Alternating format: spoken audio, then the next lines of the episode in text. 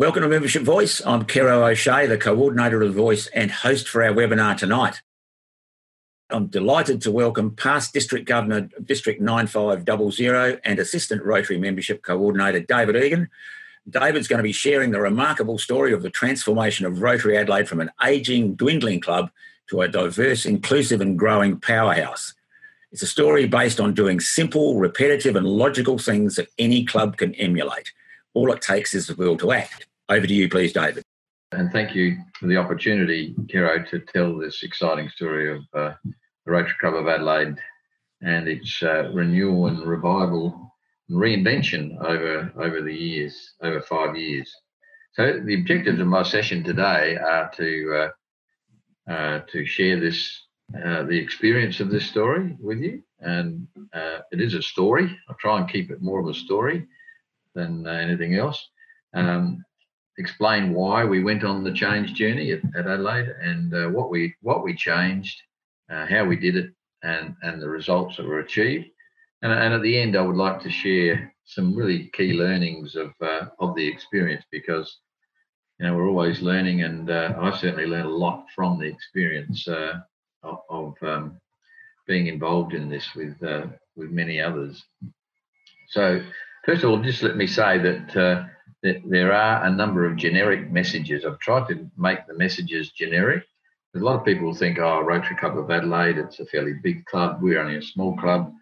Uh, that's not relevant. The messages in this are about are for anybody interested in change. It could be a tennis club, it can be a church, it can be a, a small Rotary club, a large Rotary club, it can be a I would like to think it can be the region of Australia and New Zealand that these messages apply to. So please keep that in mind as we go along. And I'd like to start off with uh, the first message, uh, generic message. Now, in Rotary, we have a systemic problem in that we have a changeover of our leadership every year. And sometimes that's a of course, it is a good thing, but in a lot of cases, um, if people are not thinking uh, in the right mindset, that it's an opportunity to serve rather than being a, a trumpet call to their self-importance, that can be a problem. So, you know, we found this was certainly an issue um, over the experience. The other thing that I just wanted is, is, a generic message, which we all know is our new vision statement, and of course, it's designed to overcome uh, that aspect of of a uh, the yearly change of a president, a DG, or even an international um, leader. Um, it's uh, it's really important that we keep these two things in mind.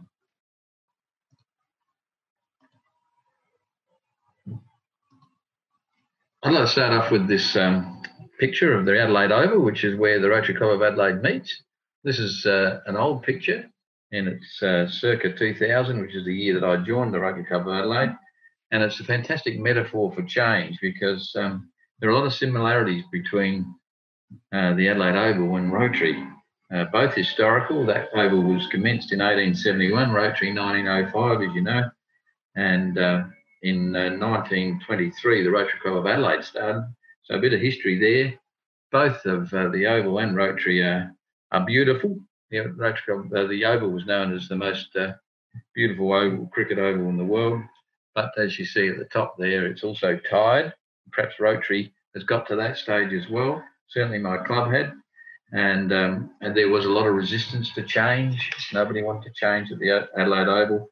In fact, in 1976, the custodians of the Oval uh, would not change, and their their co-tenant, the AFL Football, as a result, left for 40 years, and that had a major impact on the ability of the Oval to to carry on. And uh, at the turn of the century, some of those co those custodians uh, passed away, and uh, people that took uh, their place started to think strategically and thought about working together to try and reverse the situation because the Oval had lost a lot of its ability to to uh, you know to be a successful place without AFL football for 40 years. In 2007, the people that were sort of running the Oval sort of really took on a strategic approach to do something about it, and they they worked for about seven years. And in 2014, the Oval looked like this. It was modernised, it was relevant, attractive, and it was hi- highly patronised compared to the way it was. went from having about 250,000 spectators a year to over 2 million.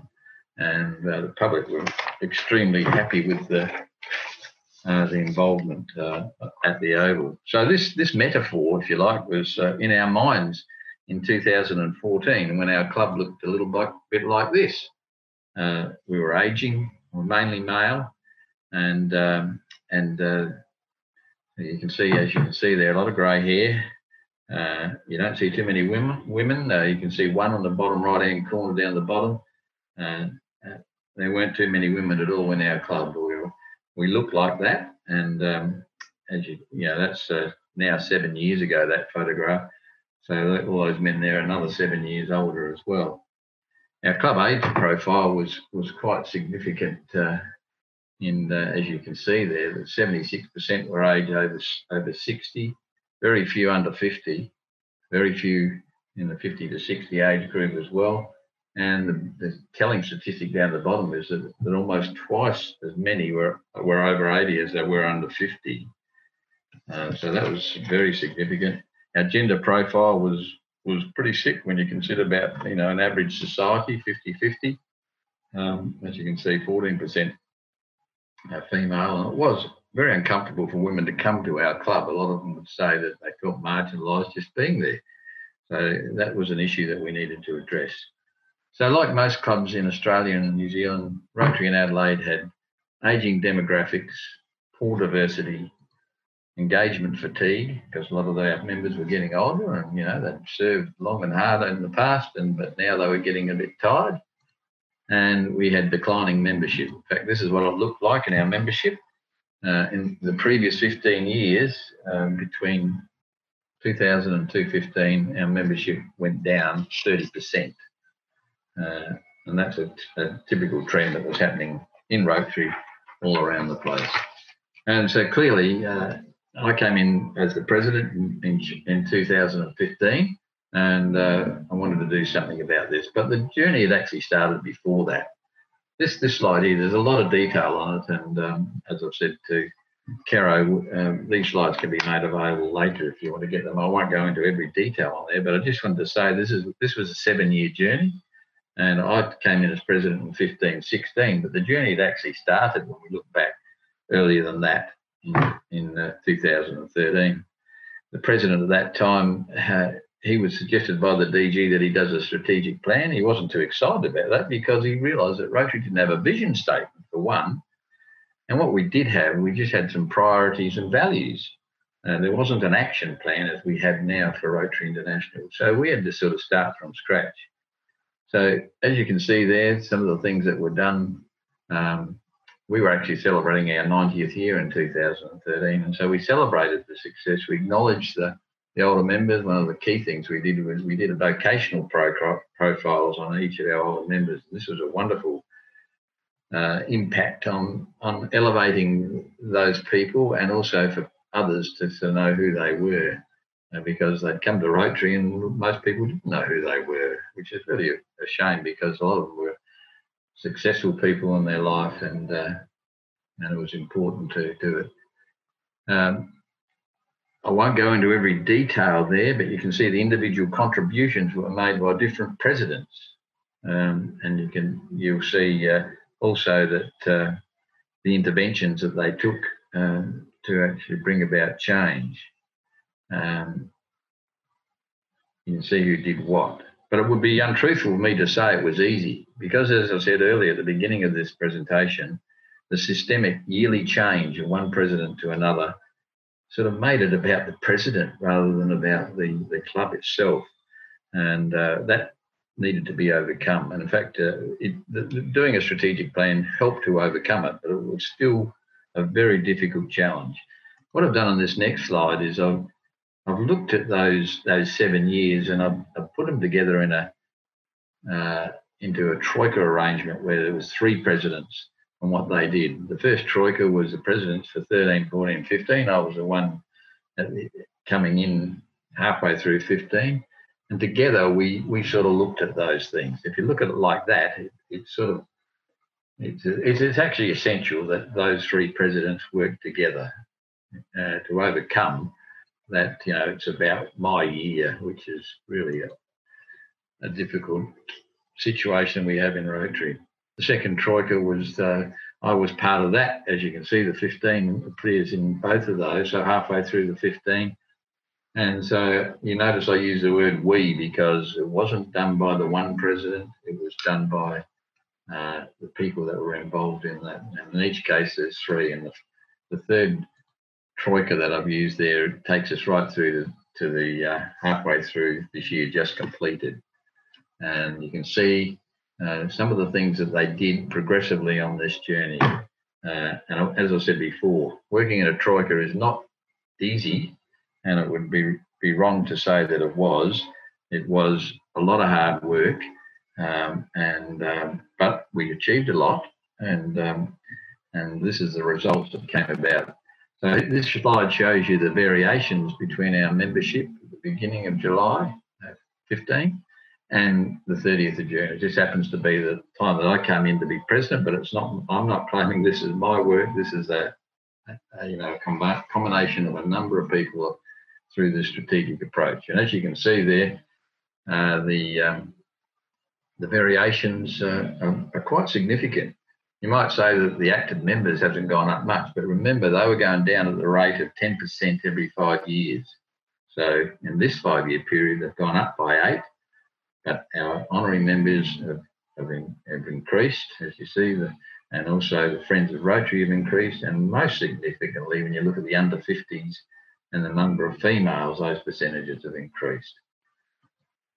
This is what we look now like now. Uh, you can see more women. You can see young people.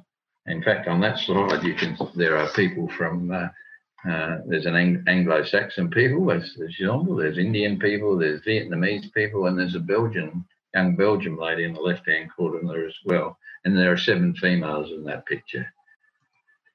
This is the Rotary Club Adelaide board now in 2021, just taken over. The president is a female. That's Heidi in the middle there.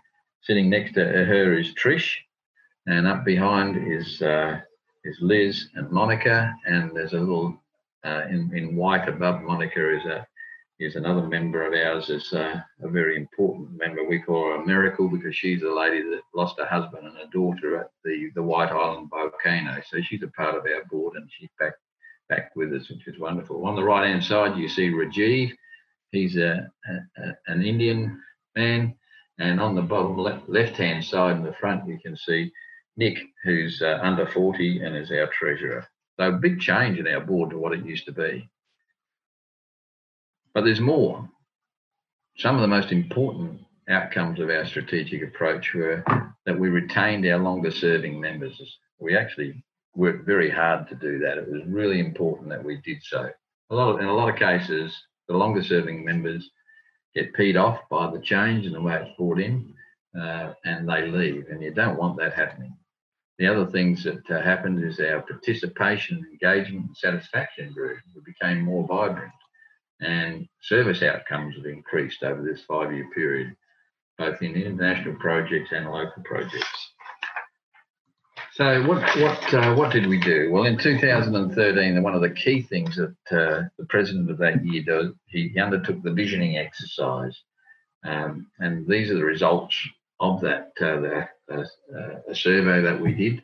But also, I've, I've, mentioned in the heading there that after honouring the past, this was really important. We wanted to bring those older, longer-serving members with us, and uh, we we celebrated the past, but we also identified and celebrated them individually as uh, and made them feel a part of it. So as you can see there, we asked, we identified um, what our members like most, what they want for the future.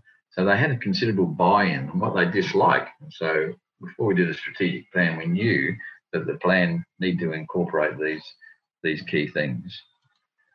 Um, the next president uh, following that, uh, the president did that uh, survey approach. Uh, he listened to that feedback because the, the, the members said very clearly that they wanted to keep fellowship and then and a very high quality speaker program. That's what kept them coming to Rotary. So the next president made a feature of uh, Rotary being the best hour of the week, and that was really important. We listened to what they said.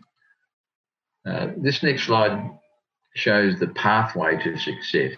This is uh, there's a lot in this. We we um, I'll say a few few key words about it.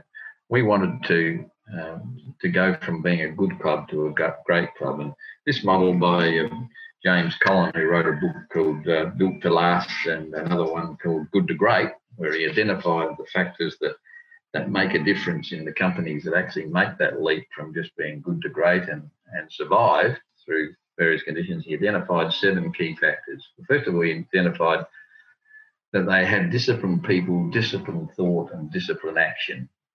And these were the factors. Level five leadership. We've already talked a little bit about leadership, and I'll talk a bit more about it. It's crucial. They then identified who they wanted on board before they worked out where they were going, where they wanted to go what strategic approach they wanted to take. That's not easy in Rotary because we just get people coming and we've only got what we've got.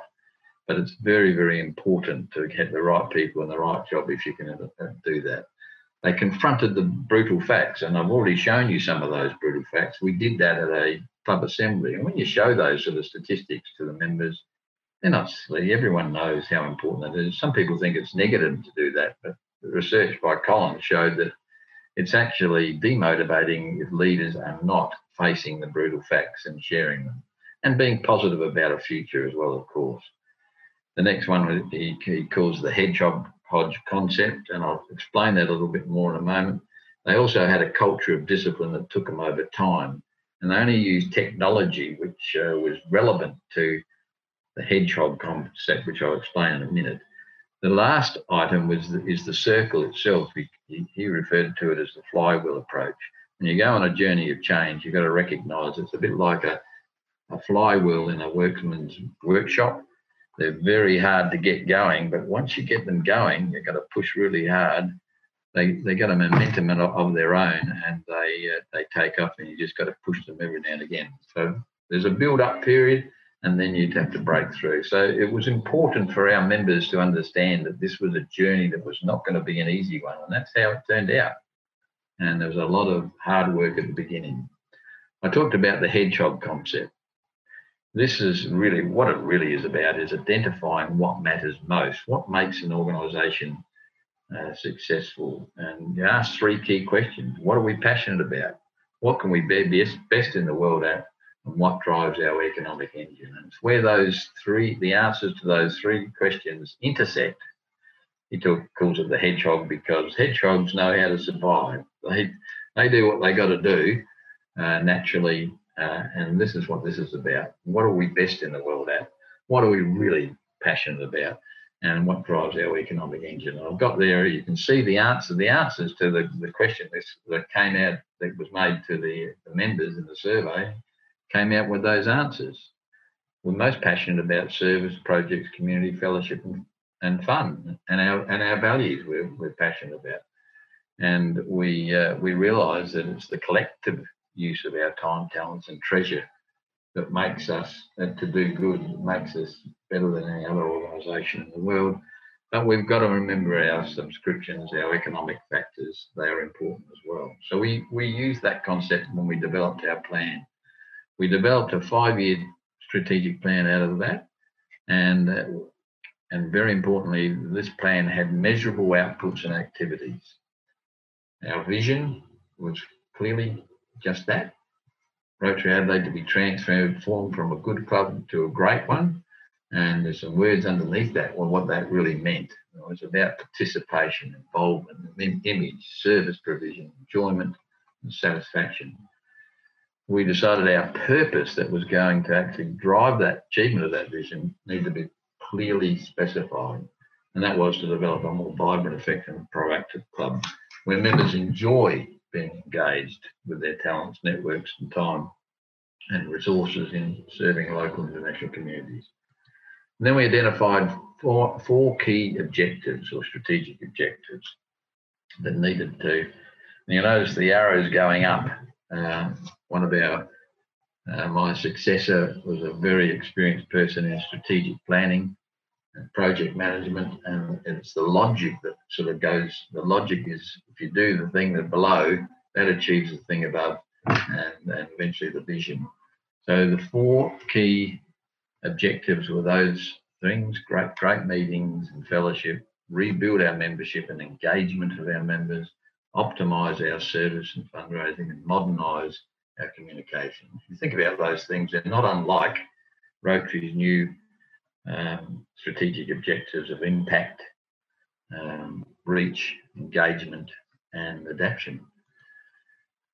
And of course, uh, as I said before, beneath these uh, four key objectives, we identified what we needed to do to actually achieve those objectives, and we, we expressed them in measurable terms so that we could actually measure them at our board meetings uh, as we went along. We then uh, looked at um, uh, what we needed to do to change, and there were five sequential steps that we took for that. The first one was to build an awareness, commitment, and buy-in, and I've talked a bit about how we did that. Uh, and uh, we talked a lot about the strategic plan as we as we had you know club assembly and all the rest of it. Uh, so our members came on the journey with us, including the questionnaire. But before we we tried to to bring in uh, you know to, to achieve some of the objectives, we we realised that we had to make the, the club ready. And, uh, and I got to tell you, um, I was the president at the time, and I discovered the YAS uh, model for membership growth. And I said to the membership chair, I want you to implement this. You know, it's now November. My my years my, there I go, talking about my year, one of the big dangers of instead of thinking about the long term, um, will be over very quickly after Christmas. I would like you to have a yes type membership drive in February.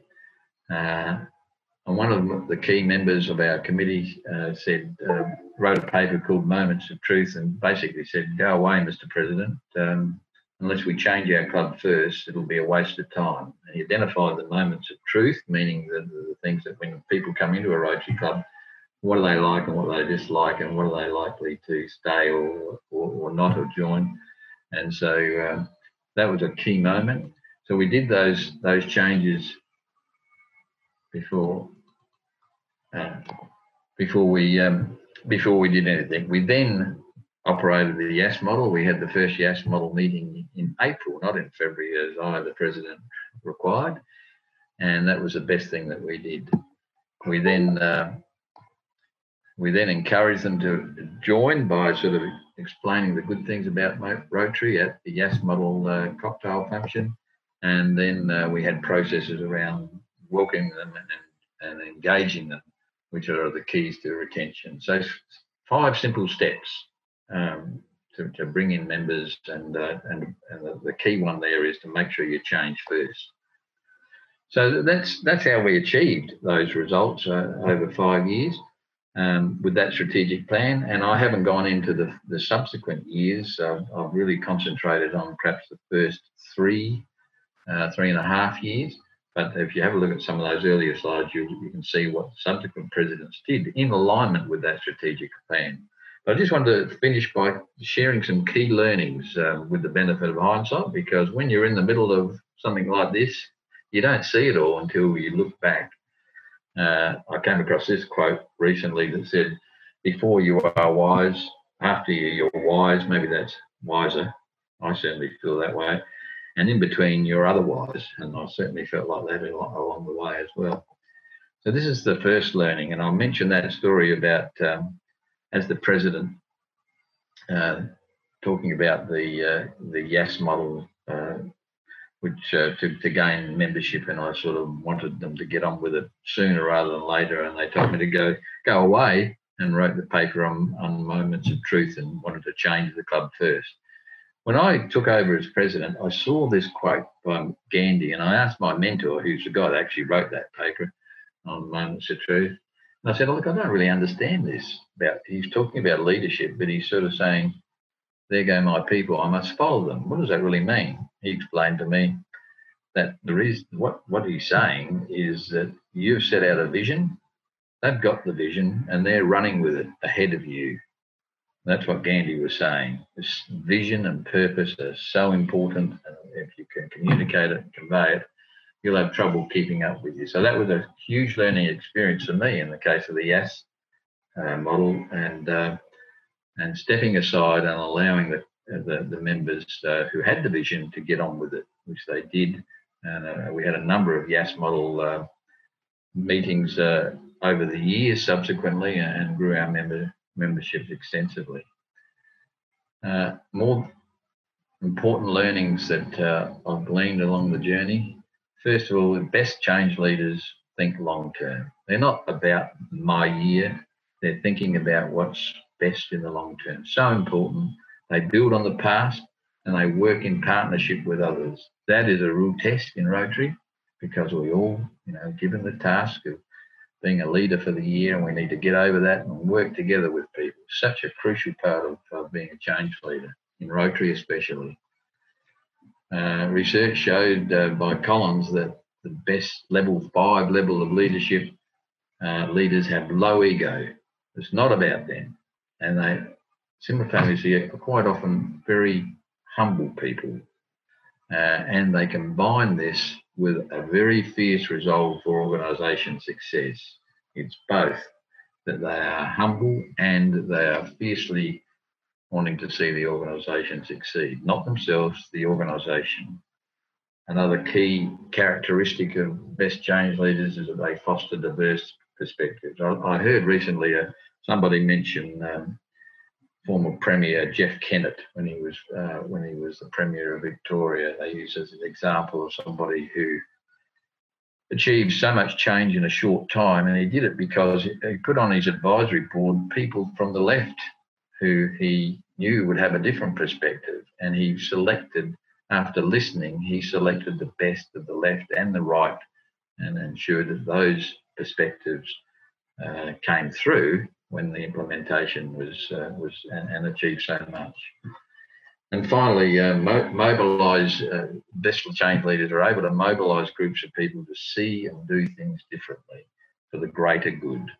This is a real talent that some people have, and some people, most of us, need to develop. It's a it's a very important. It's often referred to as adaptive leadership.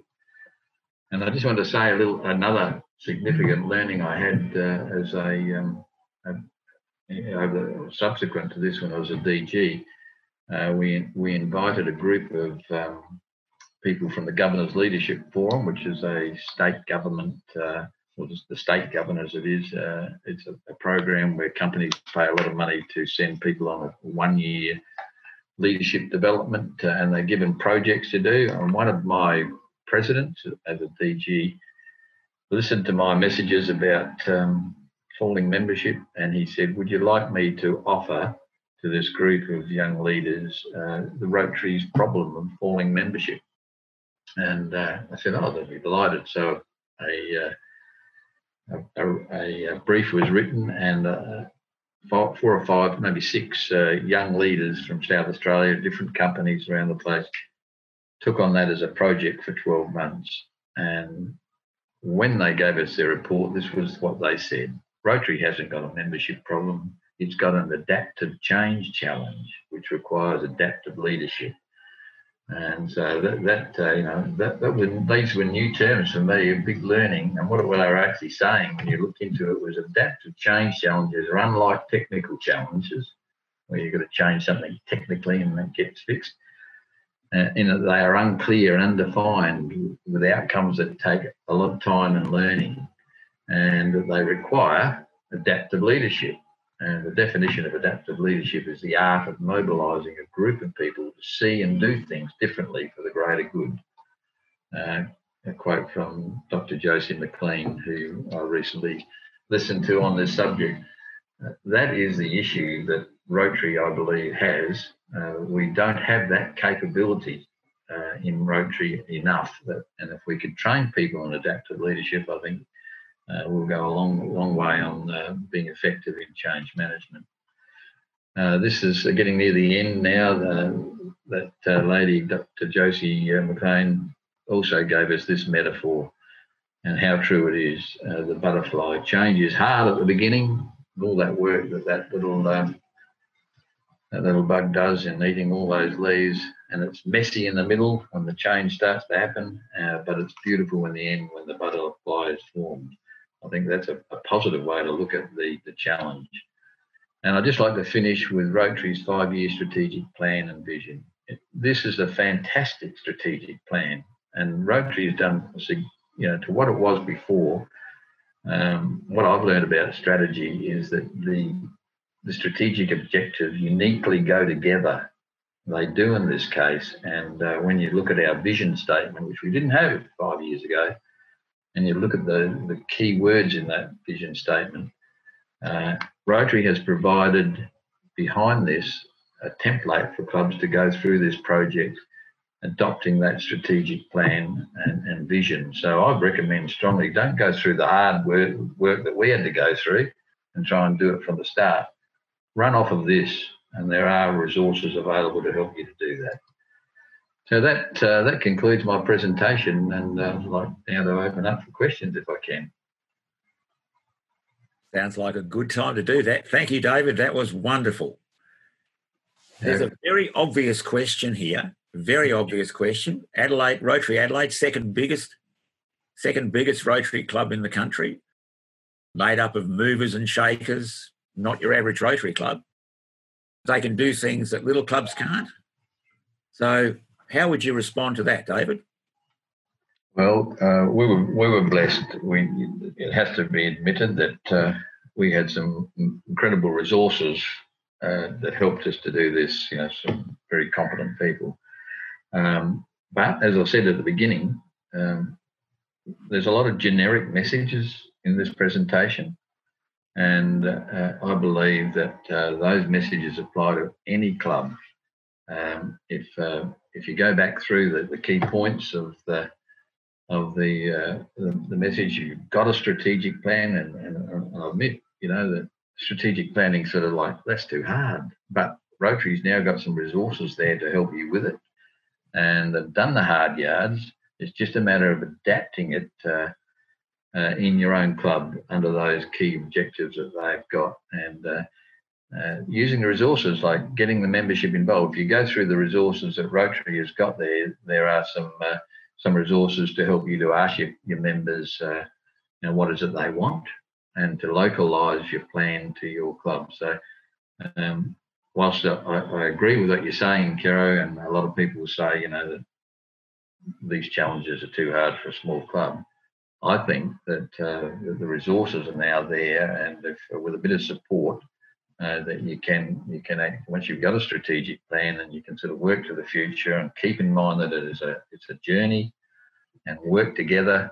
You know, try and overcome the and get a team of people that want to do it together. I had a wonderful uh, comment the other day uh, on um, on our local district uh, membership chair forum where somebody said that their club now has got a uh, they don't have a president they have uh, three or four people that are co-chairs of the club well that's people working together it's a troika arrangement i think that sort of that's the sort of thing that can be done we've got to think outside the square uh, and you know, if, if you go back through those things, and, and I'd, I'd, be more than happy for people to have all those slides and to talk, you know, if they wanted to talk about it uh, and how it can be used uh, in your own club, uh, please please give me a call. So that leads to the next question. Given that we we want this presentation to trigger similar success stories elsewhere, what's the first thing a club wanting to copy the Rotary Adelaide success story should do? Where should they start? what should they do?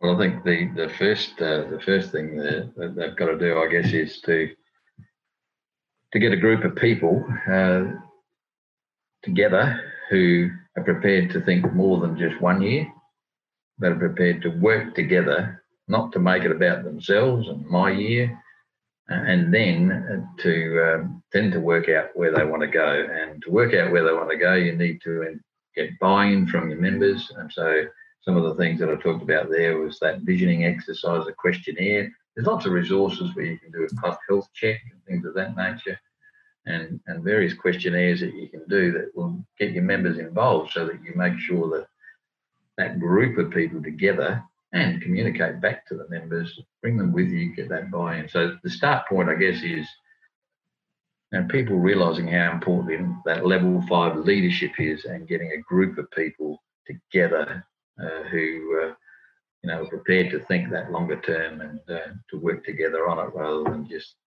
having their year So, so it's a matter of it's it's a matter of collaborating.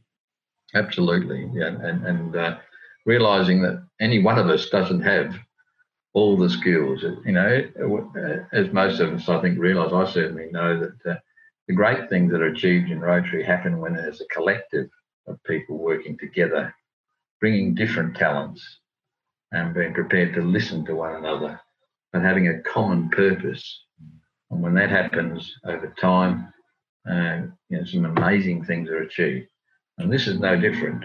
It's, it's got to be a collaborative effort uh, where people are sort of working together, listening to one another with that strong commitment to the purpose of transforming to, to the future. Casey's thrown in a question in terms of the how to part there.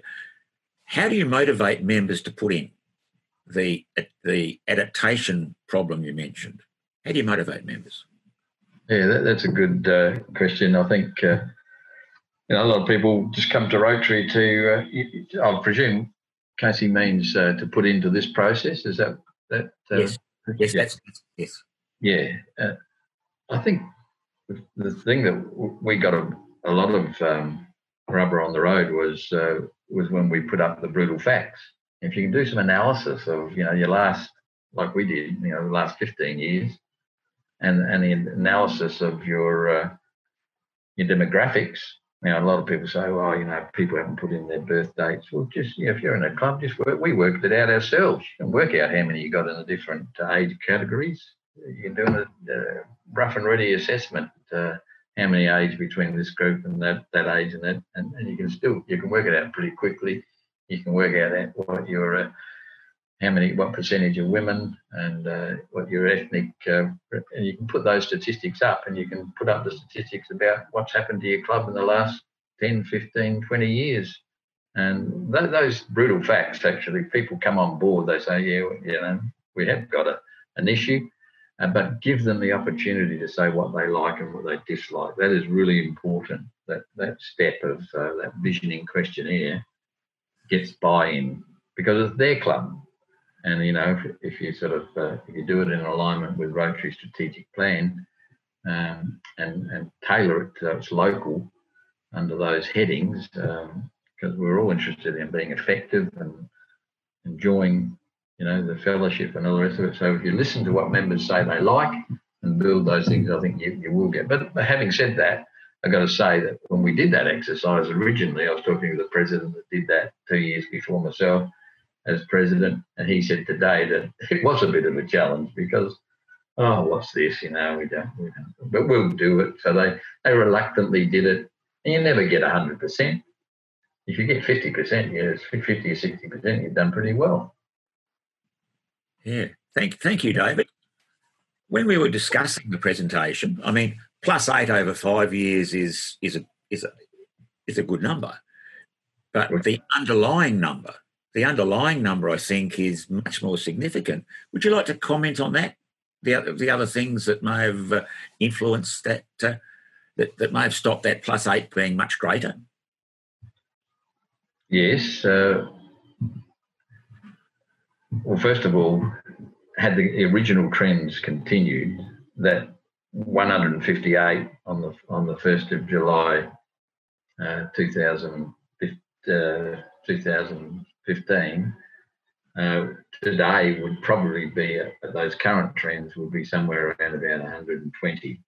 Mm-hmm. Um, and, and so that's not happened. It's now plus eight in that category. But the other categories, the honorary members, uh, we one of the presidents brought in a process of uh, actually rather than just dropping off, turning them into honorary members uh, having a strategy around helping them to come to Rotary and enjoy Rotary. So they, they're still part of the team. And of course, um, the, um, the Friends of Rotary, the uh, Rotary's new strategic plan talks about participants. It just doesn't talk about members, yeah. active members. And I think we need to change our mindset in that regard. Maybe we'll have less members in the in the future and, and do more by tapping into these other forms of uh, support, and certainly the you know the trends in volunteering are edging that way. People don't want to pay money to become, be a volunteer, but they do want to do things. So if Rotary can adapt the way it offers and new forms of clubs, which is a, a key thing that we've got to, we're sort of trying to push at the moment, um, uh, where people can sort of uh, become members, maybe become friends of Rotary and associates. So this is part of the part of the uh, the mix. Thank you, David. Does that does that answer that question, Kiro? It does, but there was another aspect that I think is quite is quite significant in the case of, of Rotary Adelaide, which had which has a lot of older members. You, you mentioned a number who had passed away during those those five. that's a very good point. you know, we just go to so many funerals, and um, you know the the rate of you know five or six a year is was quite common. Uh, so that was happening at the same time, and we could tell that was going to happen. And, and uh, some people in Rotary generally will tell you that's going to happen. There's a cliff coming in that regard because of our age groups. So that is a very relevant thing, and that that that was part of the reason why we did these vocational profiles, uh, because uh, doing a vocational profile on an older member who's heading towards putting the cue in the rack actually keeps them interested and keeps them engaged, and they keep coming because they're who they are is celebrated and uh, others learn about them and they feel really good about the fact that. Uh, so I really strongly recommend this concept of vocational profiling and sharing that information before, rather than going to the funeral and finding out all the wonderful things that they've done. You know, enjoy them while they're there, and uh, it really does make a difference. So, so by sharing the stories of these these older these older folk with their distinguished careers and the like, you gave them a second lease second lease of Rotary life. I must tell you the story of one of our members who uh, he didn't really want me to do a vocational profile on him, but he was a he had been a strategic human resource manager in his career, and so I had a little bit in common with him. And I said, you know how important this is that we know about. And anyway, he reluctantly told me that his life story, and I summarised it in a, you know, three quarters of a page maximum. And I gave it back to him and said, Would you like to change it? Changed it a little bit. And I said, "You're comfortable if I put this on the website?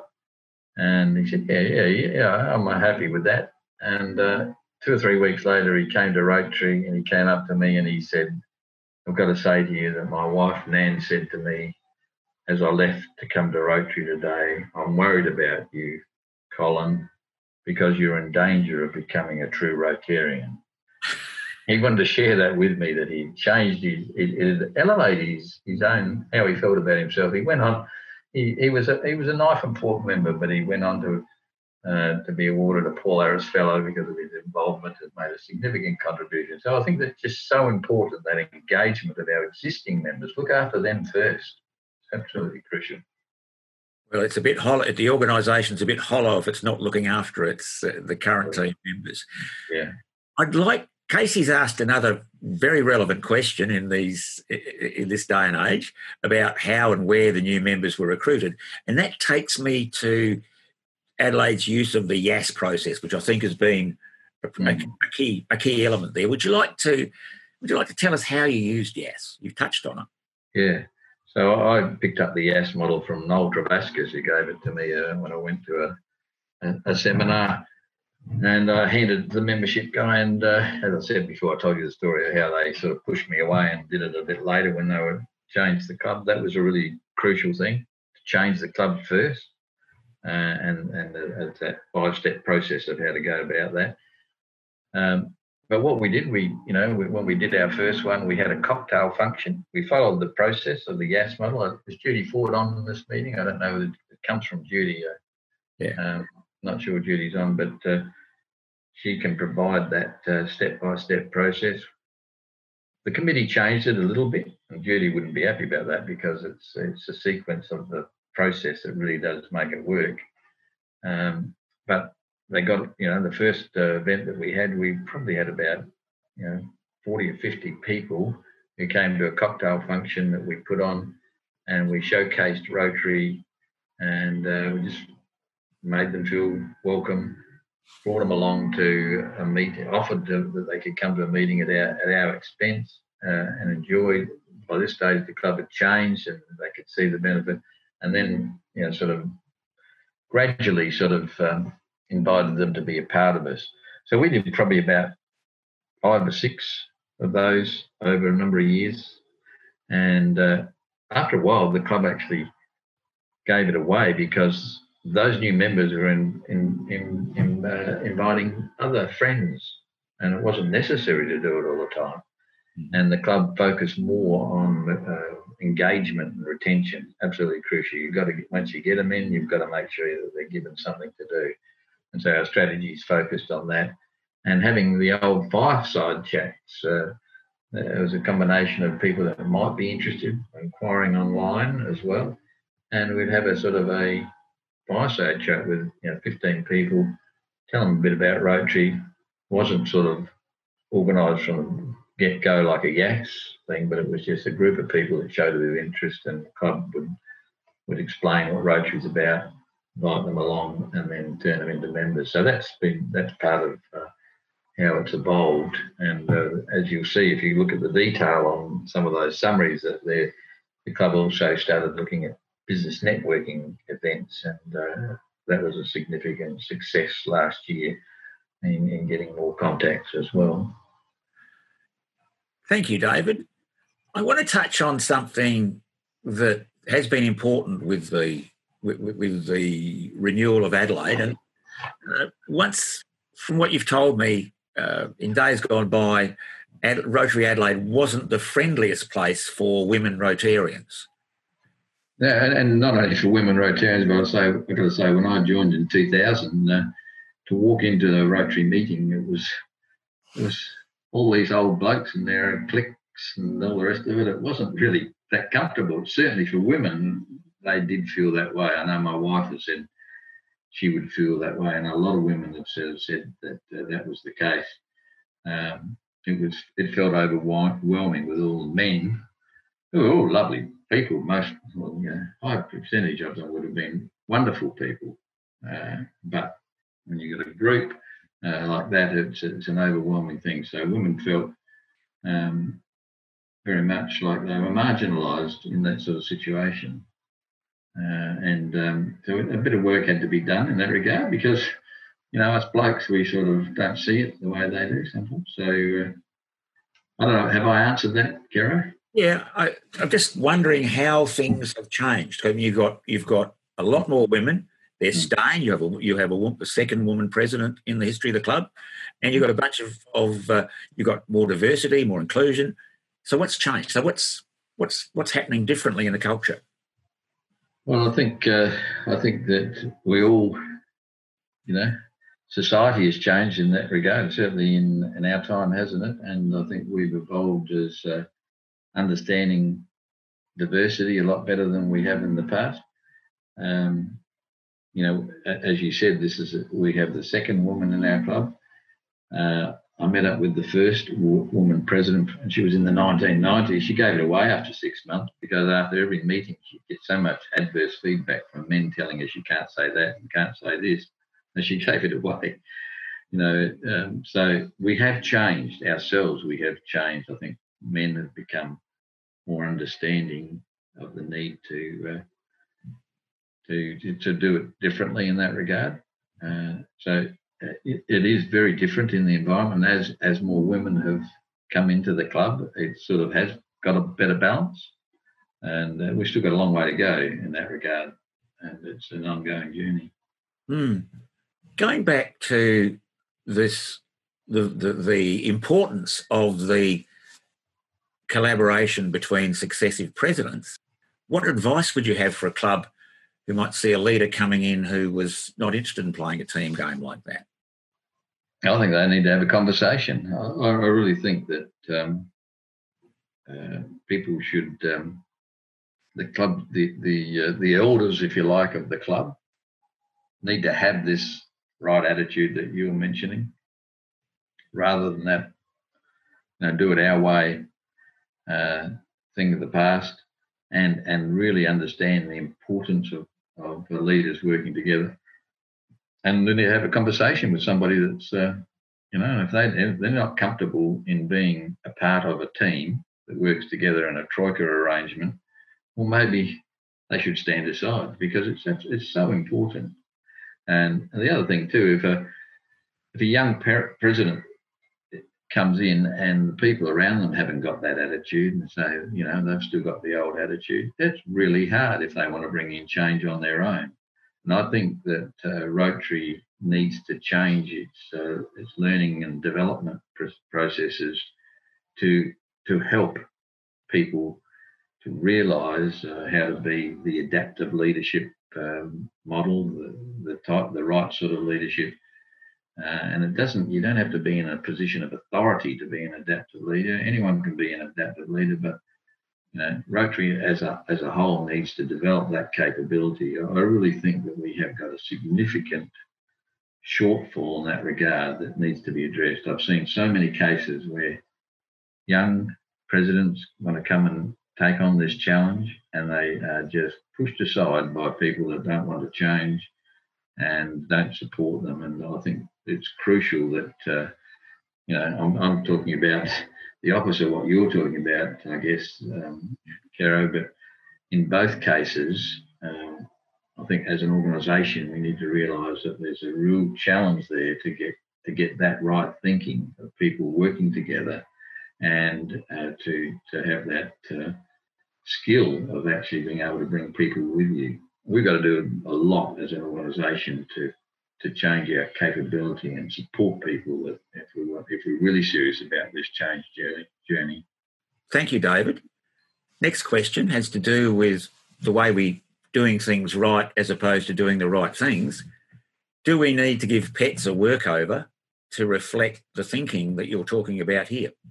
Absolutely, absolutely. In fact, I'm, I'm, involved in the regional pilot project, which uh, some people here may have been given, given some feedback uh, on the survey that was uh, done a couple of months ago, and there is a lot of um, feedback along those lines. And we have one of the uh, working groups that we have on that regional pilot, project is looking at leadership and development, uh, and uh, we're hoping that they come up with the sorts of uh, ways that, as you say, uh, we need to look at how PETS is done and, and start focusing on uh, doing some training and leadership around these sort of issues. I think it's, a, it's an absolute uh, game breaker if we do do that. Uh, and some of those points that are made about what the Governor's Leadership Forum talked about. They talked about that our, our problem is an adaptive change challenge and we need adaptive leadership. We need training around that because it is it's a new term. I learned I learned about it once I got that report, and uh, you know, and I think that uh, if we don't get serious about that and extend that training to through to a different form of PETS, a different sort of agenda, um, we're not going to get very far on this challenge. So this is really this is really one of those things that if we don't bite the bullet in terms of in terms of, of, of adaptive change, it could well mean that uh, uh, we're going to be a step closer to extinction as an organisation.